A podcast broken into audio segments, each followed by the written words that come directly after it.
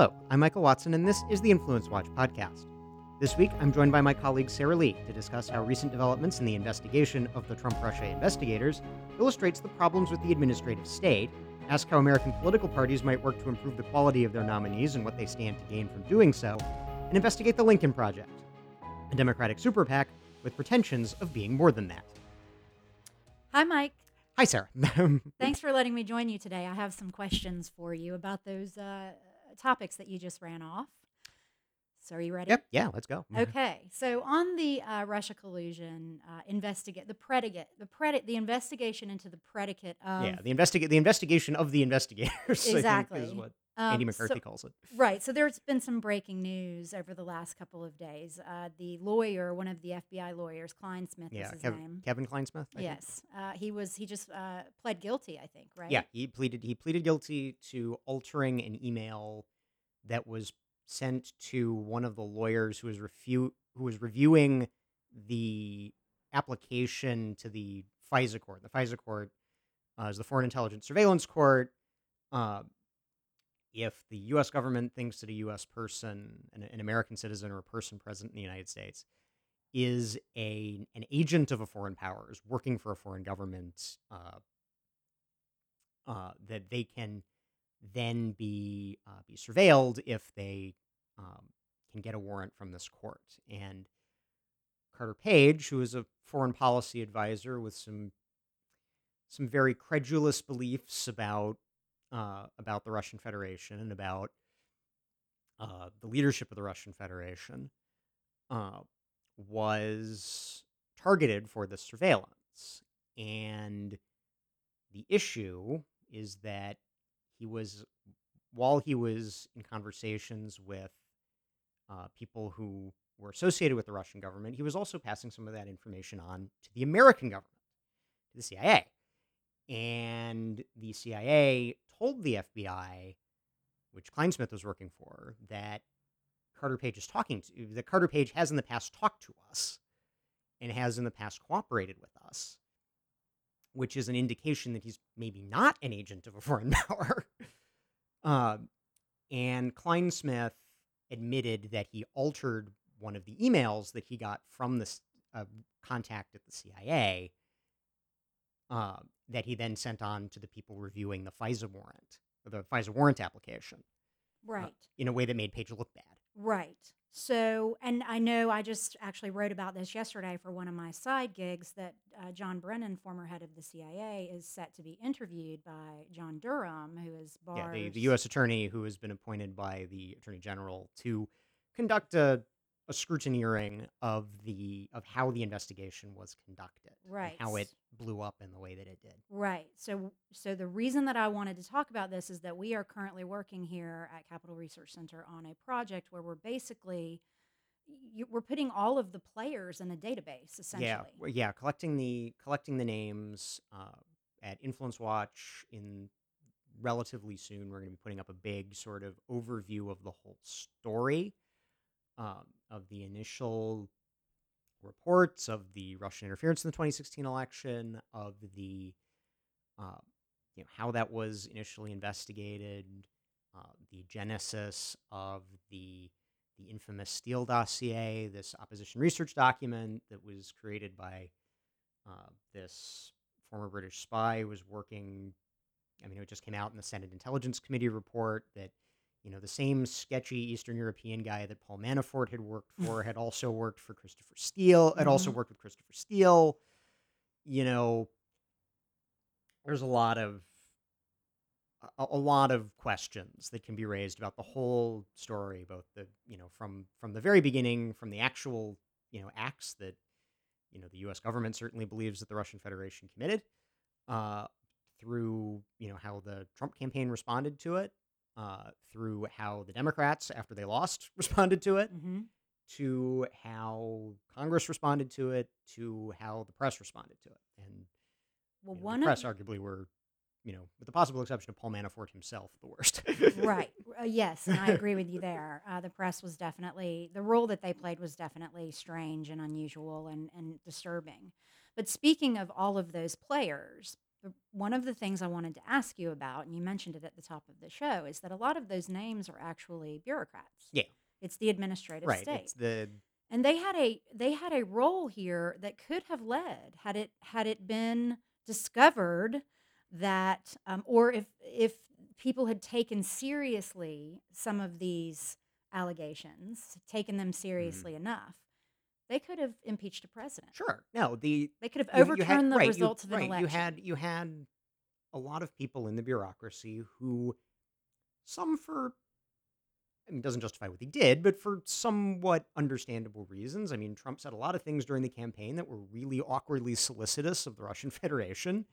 Uh, you know, and then to obtain evidence that the Russian Federation, uh, you know, entities tied to the Russian government were interfering in prominent political figures' email email servers, were in, uh, you know, spreading, even if it was the some of the dopiest advertisements in the history of political advertising. You know, you know, Jesus versus Hillary arm wrestling or whatever. the memes Yeah, the the memes. memes Uh, you know that you know to then go, you know, geez, maybe something, maybe something's up here, and then you throw in things like the Steele dossier hmm and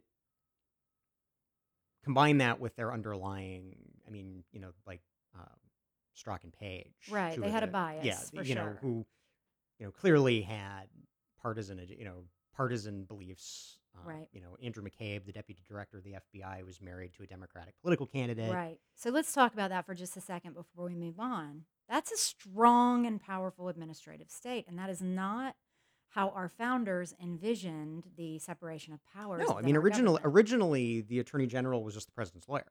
You know, hmm the same thing as the White House counsel is today. Yeah, the Department of Justice didn't even exist. Right. It, it was only created out, you know, as part of the fallout from the Civil War and then from the uh, the resistance of the southern states to the uh, to the effects of the Civil War, to hmm the the freedom of the of the new the newly freed men uh, and the establishment of their civil rights. Then, well, we have to create the Department of Justice to break the Klan. hmm and and then over time, I mean, by the 30s, you've got Hoover and the G-men, and it, you know, the, the criminal arm, you know, the, the extent the Department of Justice is the criminal arm of the administrative state, right you know, and, and and Congress is is you know implicated here too because they start passing a bunch of criminal laws, Right. And one and of it, you know, it used to be a a, a state level that used to be that you know mo- that crimes are mostly a state level thing. They still are, but you know, the federal government doesn't know how many federal crimes there are. right.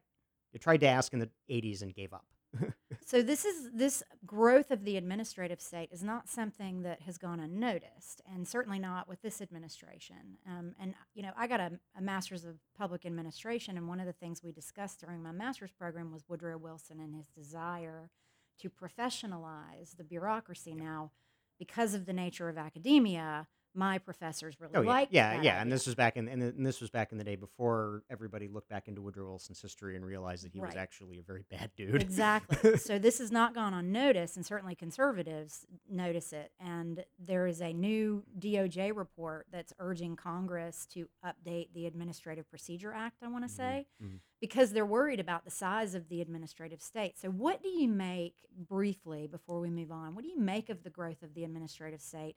And do you think the that it's worthwhile trying to draw it I mean, the creation of these bureaucratic fiefdoms gives you know, you know, we all have this belief about the civil service, and we want to believe that they're, you know, dispassionate. That you know, yes, they're carrying out sort of the permanent activities of the government, but that ultimately they're carrying it out in good faith. But as we've discovered, and we keep discovering, it's not just the Trump Russia investigation. It's, I mean, you look at like, you know, the the people who go to work for the EPA are not the kind of people who think we need to balance environmental protection against employment, job creation, and having the lights on in California. It's the kind of people who go to work for the EPA are, you know, environmentalists who want to be by the government, Right. and They're, they're ideologues. yeah, they're they're they're in many cases ideologues or com- or you know committed to a certain view of what the administrative agency should do, and you know putting more of that in the control of people who are democratically accountable whether that's Congress passing laws that say that say no, this is what we actually want the the agency to do. You know, Obamacare is littered with the secretary shall, Exactly. which is the the administrative state gets to do what it wants That's to do exactly X. right. Yes. So Uh, do you think that, that we should draw this down? Oh, absolutely. Con- Okay. Congress needs to do its job. Congress needs to legislate. Right. You know, if, if Congress wants something done, rather than saying the administrative agency shall figure out how to do this whenever it gets around to it, you know, it should say do X. Yes. because we are the body that legislates and right, creates laws. right? Because so- yeah, because ultimately Congress is supposed to be super- the superior branch, and ultimately Congress is accountable to the people of the several states. Okay. All right. Well, let's move on from that since we're we're uh, we're probably going to go over time, but that's okay because we're having fun. Um, so let's talk about the, the uh, political parties. Uh, there have been a couple of primary wins here in the recent days, both on the Democrat and the Republican side, that are less than stellar candidates. Know, Um, and and and you know, we got to be clear that we we cannot, you know, we are not in, uh, involving ourselves in elections. We're a five hundred one c three organization that is uh, that is that is not allowed. However, uh, they are illustrative of structural problems mm-hmm. in our politics. Right. In the two party system, which I'm not one of those like libertarian people that's like, we've got to have a third party, although I do recognize that it might make things I mean, fu- better. I mean, functionally, we have two congre- two parties that are reasonable chance of winning a congressional or presidential election, Right. and we have since 1856. right. You know, and arguably before that. So what we're seeing now, and can I name? I know we we have some you know some parameters we have we have to be aware of. Can I name the candidates? I- No. if we can talk without, if we can talk Okay. without it, it might be might be easiest. So let's just put it this way, and and again, these are both on the Democrat and Yeah. the Republican side, um, and the two that I'm thinking of are really less than stellar. Their associations, uh, you know, tend on one side to be very Extremist, ques- yeah, extremist, extremist, questionable. On the other side, we're talking about a very young person who admittedly didn't even want to win, but Yeah. he won his primary and, And- could actually win the race. right, and had some and had some stuff in his background that's Very that's not disturbing. that's not good. Right. So, Um, what is going on with the parties Oh. and can we fix them? is there room to fix them? Can we do that? Well, the the problem is part of the problem is we in the 70s we weakened the parties. The this was coming out of the 1968 Democratic Convention when uh, Hubert Humphrey is nominated. This was you know before primaries as we know them today, at least at the presidential level. Hubert Humphrey gets nominated. Uh, based on sort of the institutions of the Democratic Party say this is how it shall be, Okay. and the all the all the kids who had gone clean for Gene McCarthy, the the lefty lefty student types. Some of them were students for Democratic Society, uh, aligned sort of before SDS, then turned into a communist front organization. Uh, they they thought they had been robbed, and this you know obviously there were then the '68 Chicago riots during the convention. Not a fun time. Mhm. So the Democrats go and they figure out that they basically restructure their entire party nominating system to the primaries as we know them today. Okay. Uh, So, we have the Democrats to thank for the primaries. you Okay. the Democrats thank for the primaries and the Republicans, who at the time, at least at the presidential level, you know, they were never going to have a congressional majority. That this was a, an article of political faith until 1994. Uh, so Congress didn't matter, and Republicans were pretty solid about nominating, you know, down the road establishment proven guy. You know, even you know, even Ronald Reagan wasn't an establishment guy, but he was a proven guy. He was two-term governor of California Mhm. at that time, a pretty purple state, at least in the statewide elections. I think the word proven is very important Yeah. here because we are talking about people now winning who are less than proven Yeah, and very and, and probably grifters. I mean, we in can some- use that word, right? yeah. In some cases, they in some cases they certainly may be. Okay. Um, the so you know you had these these proven people who had been up through the who were up through the ranks. Uh, so the Republicans said, "Oh, we can just adopt whatever they're doing because it's not going. You know, our our guys are, you know, straight laced, you know, straight laced types, and they'll they'll keep keep doing what they're doing." And the problem is, as you know, Congress, you know, con- congressional control now is in flux. Um, Seems to always be in flux. it's all it's, it seems to always be in flux. Um, the president, you know, presidential nominating contests are you have people running in presidential nominating contests who just want a TV show hmm or who just want a, a contract with one of the cable networks after you know because they're an ex-governor from seven years before Right. Or at the very least, they're like, this will up my speaking engagement. right or there's a lot of up my speaking engagements or my speaking and the congressional level and below state legislatures to say nothing of local government you know we're trusting people who don't do this for a living to try to assess sometimes based on nothing who's the who's a good choice you know?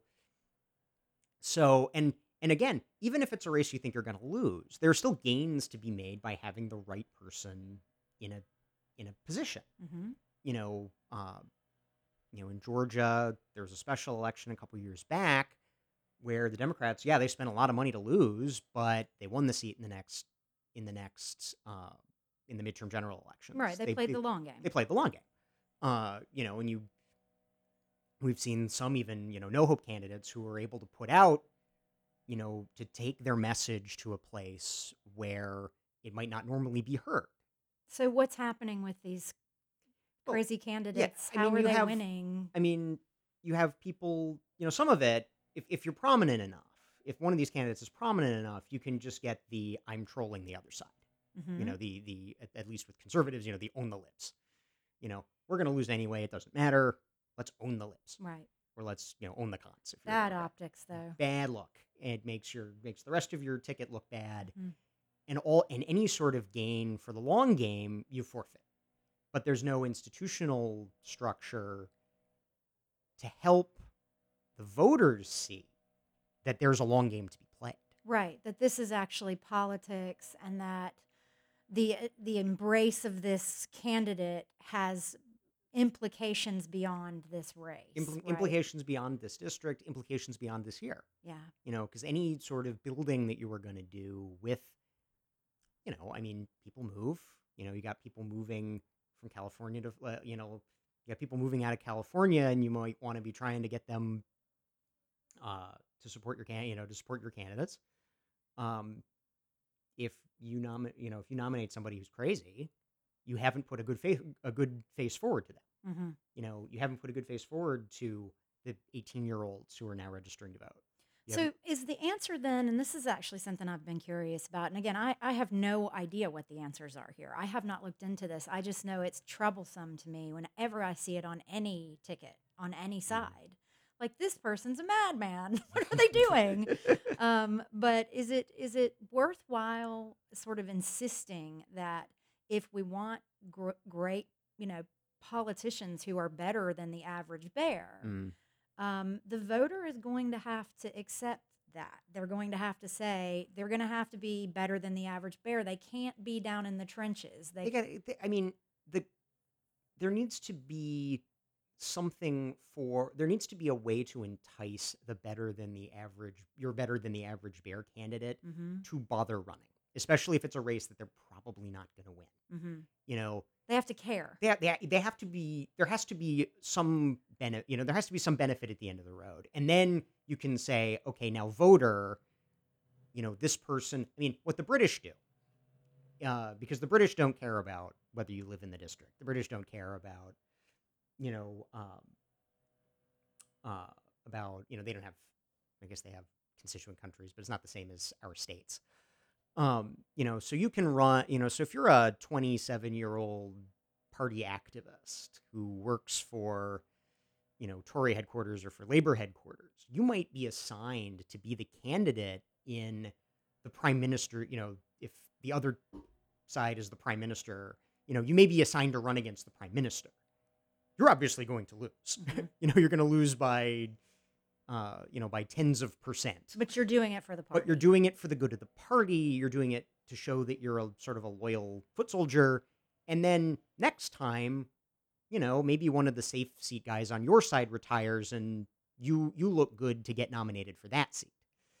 You know, Well, I, I think part of what's, and we'll move on from here just because we're we're running down on time. But I think part of the thing is we're in a place right now in our history where this sort of outsider uh, the embrace of the outsider is part of our political culture right now. Right. I mean, you have, and but you could work with the embrace of the outsider if there was a way to get good outs, you know, to get Right. higher quality outside. Right. Not way, people who are doing crazy things. right? You know, you know, you could, you know, there are many people who have never held political office who would look like respectable prospective congressman, let's say, hmm as respectable as a congressman can be.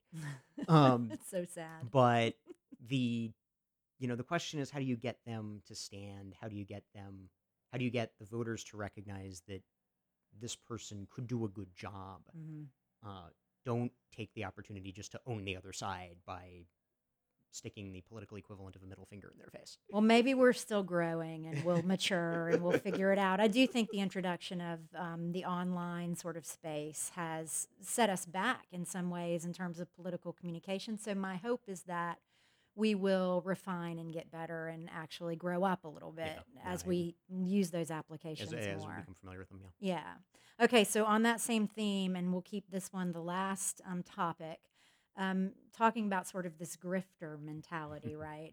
Um, and I'm sorry to say that you know we are looking at the Lincoln Project, and we kind of have decided that they're grifting a little bit. But can you explain that? yeah the so the lincoln project is a super is a super pac or functionally a super pac i believe it is actually a super pac um, that is run by erstwhile republican political consultants to oppose originally it was just to oppose the reelection of the president uh, it now opposes the election of as far as i can tell every republican. Hmm um, and uh, I'm sure this has nothing to do with the fact that it gets most of its money, uh, or at least a substantial chunk of its money, from uh, from liberal mega donors, hmm uh, from people who have given six and seven figure sums to uh, the campaigns and political committees supporting Hillary Clinton, supporting the DSCC. So Uh, it's it's actually so let me just get this straight. It's supporting Democrats over Republicans almost completely across the board. It takes get, it gets most of its money from Democrat liberal mega or donors. certainly a certainly a prominent proportion of it. Yeah. Okay. And yet it calls itself a Republican group. it cla- it sort of pseudo claims to be. It's run by people who used to be Republicans, hmm uh, who you know oppose you know who opposed Trump's hmm election. That's kind of where they started. That's Yeah, yeah, yeah. That, that that's where they started. But you know, lo and behold, it turns out you know there's been some reporting that some of them have had money problems. That some of them have, you know, they found it extremely hard to get business in the 2018 midterm elections as political consultants. So my question then is, and I know we're looking at it. Our one of our researchers, Hayden Ludwig, has done some work Mm. on it, um, some really good work on it. Uh, and we, you know, the the the never Trump contingent is just sort of a fascinating outgrowth of the Trump uh, election. So I know Mm. we look at that kind of stuff a lot in terms of where how the Mm. money flows. But do you think, and this is a question someone asked me the other day, and I don't know how to answer it. Do you think that if Trump wins again, that this contingent, this sort of ostensible Republican, but Mm. actually pushing for, are I they going to survive? there's always been a whether he wins or loses, whether the president wins or loses, there's always been a market for the MSNBC reformed Republican. The okay. the a former activist, a former commentator, a former, you know, appointed official who at some point saw the light and realized that everything that the liberals have ever said about conservatives and Republicans was actually true hmm and that can be a highly remunerative position. hmm Um, and That's like, you know, holding the two thoughts, two opposing thoughts in your brain at the same time. Though. I, I mean, it's it, it's it's classic spokespersonship. There, you know, you are paid to say a line, and you say a line. I would never suggest that they don't believe the line that they're saying, but they're going to say the line they're they're ultimately paid to say. Right. Um, and so I think that that is the few, you know, for a you know for an office holder, there's the possibility of being the sort of token appointment from the other party in either the cabinet or to an ambassadorship or something. For these consultant guys in the Lincoln Project, no, the ultimate the ultimate goal. And I mean, John Weaver, who's one of them, has admitted that well, if Biden's elected, they're going to you know, spend, you know, if they have money left over, they're going to spend it defending Biden's agenda. You know, like that's a sign that you've that you're now the MSNBC, you know, House ex conservative, Right. Who, who is there to tell to to to flatter the audience and say that yes, everything you believe is true. I was on the inside and I know it. Right. And I think that that's partly why, I mean, I personally think, and maybe this isn't the place for my personal uh, opinions on things, but I personally think that that's partly why politics has gotten so confusing to the voter Mm. because uh, uh, these people end up on, you know, you keep saying MSNBC, but literally that's where they end up. And so the, the voters watch these things on cable news and they get very confused by, Or or- well, I mean, if you're watching cable news, your cable news these days, in my opinion, is about the serving of cheesecake to partisans. Mhm. You know, if you watch MSNBC or CNN, you will get a certain flavor of cheesecake. They will give you the same flavor of cheesecake every night. You and if you like that And flavor, if you like that flavor, you are there, and they will just keep shoveling it in you, and you will get intellectually obese. If you, you know, listen, you know, if you, I would not be surprised if people believe that for conservatives, Fox is the same thing in reverse. Oh, for sure. Or, um, I think that's a fair assessment. yeah, and and uh, and that's, you know, you know, you're not engaging with, you, you don't bring the Lincoln Project guys on as CNN to engage with you know the best of conservatism you're there they're there to prepare cheesecakes Right. and to deliver them to the audience Well, I hope that, again, my hope is that we all kind of grow up and mature a little bit more as we mm-hmm. move through some of these crazy times that we're in. So, th- those So are the say we all. topics. yes, those are the topics I had for you today. I'll hand it back to you to close this out. that's our show for this week we encourage you to subscribe on youtube apple podcasts or spotify and if you have subscribed thank you and please leave us a five star rating we'll see you next week